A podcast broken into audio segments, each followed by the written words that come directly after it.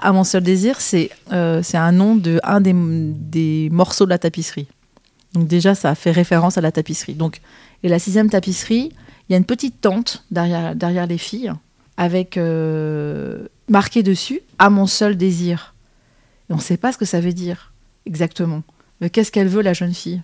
Et alors, on la voit justement en train de. de elle, a, elle a dans les mains un, un collier, et l'autre jeune fille, qui est peut-être sa camériste, elle lui tend un petit coffre.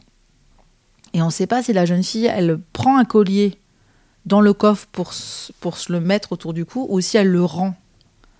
Et en fait, au Moyen Âge, on, pensait aussi que justement, ce qui, était important, c'était de s'élever vers Dieu, parce que c'était un, des, des- des millénaires très très chrétiens, et qu'il fallait donc, pour s'élever vers Dieu, abandonner tous les trésors terrestres, dont les bijoux par exemple. Mais peut-être c'est le contraire, peut-être qu'elle se met un collier autour du cou pour être jolie, pour, euh, pour faire plaisir à quelqu'un. Donc c'est ça qu'on fait dans, dans la, dans le spectacle. On raconte tout ça.